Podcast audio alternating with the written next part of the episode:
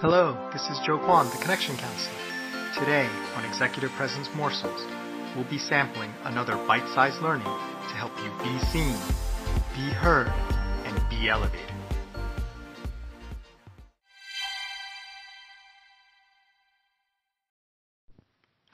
Hello, this is Joe, the Connection Counselor, and welcome to Volleyball Week. So this whole week we're going to talk about different lessons we can learn using the game of volleyball as a metaphor. And whether you play volleyball or enjoy it or not, um, hopefully there'll be something you can still uh, gain from it by understanding the dynamics in the physical space or through sport um, and applying that to leadership and life. And I'm not a huge sports metaphor person, so you know this won't be a, regular thing. Uh, but for this week, I just thought it would be fun to talk about volleyball, which is actually a sport I enjoy uh, playing and have enjoyed for most of my life. So, to start, interestingly enough, volleyball was a huge part of my career and getting my first job. And I remember when I interviewed for the job, um, two funny things happened. Um, one was I asked the gentleman who selected my resume and ended up you know, um, advising to hire me to his boss what it was about my resume that kind of piqued his interest and really stood out. And he actually said that I had volleyball on my resume as something that I enjoyed doing. And he was also a huge volleyball player too. Now, of course, the law degree and all those other things probably helped as well, but I'm sure other people had similar, similar, uh, you know, qualifications, it was the volleyball that actually stood out. And the second funny thing that happened was I didn't get the job I applied for, but they actually offered me a different position, which was a level higher than the one I applied for. So one situation where definitely putting an interest on a resume really paid off. So I always encourage people to, you know, put extracurriculars, activities, nonprofits, volunteer work.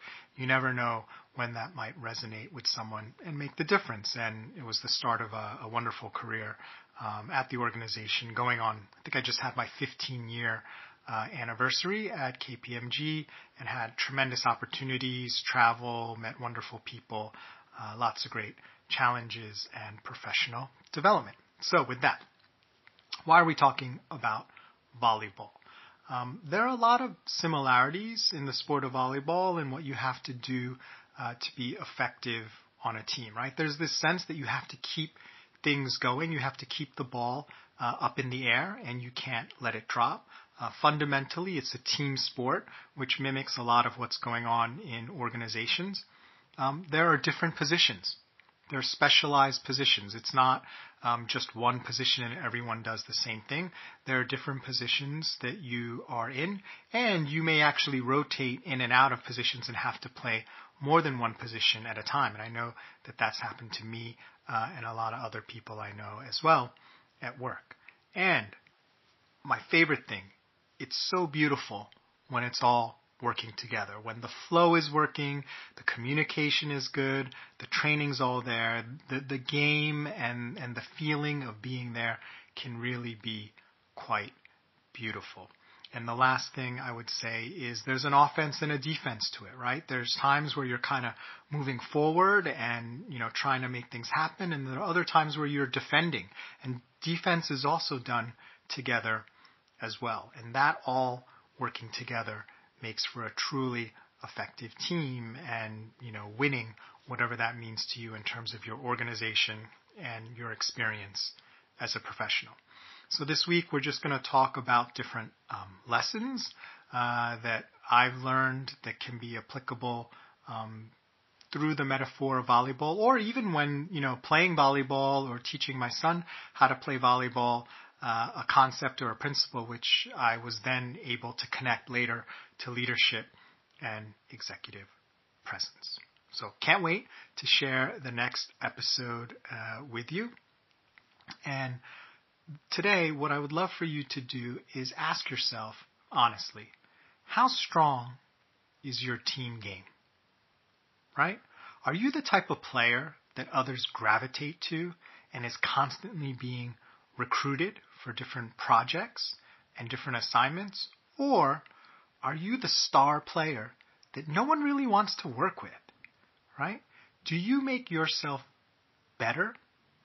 Or do you also make the entire team better down to the weakest player? And just consider in your role and even outside your role, right? Because even um, I always believe that how we operate should not be solely defined by the requirements of our role. Part of it is just how we're meant to be and what we value and think is important. So even if you are an individual contributor, doesn't mean you just ignore everybody else and don't mentor or help others. And just because you're a team player doesn't mean that sometimes you have to focus on yourself and develop um, your own skills and tell other people, listen, I don't have time uh, for this specific thing right now. Let me get back to you later. I need to concentrate on something that I need to do for myself. So take a moment, uh, reflect on that, and can't wait to see you tomorrow for our ongoing episode or series on a week of volleyball. My name is Joe Kwan, the Connection Counselor, and thanks for listening to Executive Presence Morsels. Remember, it's not what you say, do, or wear, it's how you make people feel that generates executive presence. Nothing else matters.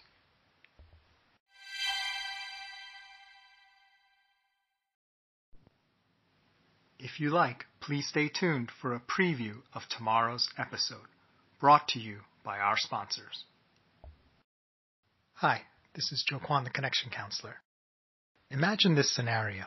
The good news is you've been promoted and now you have a team to manage. The bad news is you've been promoted and now you have a team to manage. Managing other people can be a little bit like parenting in that there's no manual on how to do it and often you can get different results depending on who happens to be on the team. And there's few challenges more difficult than having an insubordinate subordinate.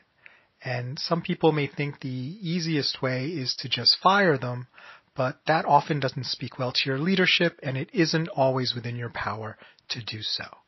So in our next Connection Counselor workshop on February 23rd at 11 a.m. Eastern, we're going to tackle how to handle this tricky situation in a way that holds people accountable, gets good results, and also keeps high morale with that person and also with the greater team. If you're interested in joining us, please register. You can sign up at www.joekwonjoe.com slash workshop. See you soon. Hello, welcome back to Executive Presence Morsels Volleyball Week. And today we're going to talk about the move before the move. Now, I think it was this last summer, um, we got a volleyball in our house and I was playing in the backyard with my son. And it had been quite a while since uh, I had played volleyball, probably many years. Um, so it was a lot of fun to get back into it. And one of the things I noticed early on was my feet were kind of like in cement, right? Like I was so slow to get to the spot where the ball would be. So when the ball kind of came just, you know, luckily right to where I was, it was really easy to, to hit it and to pass it and to control it.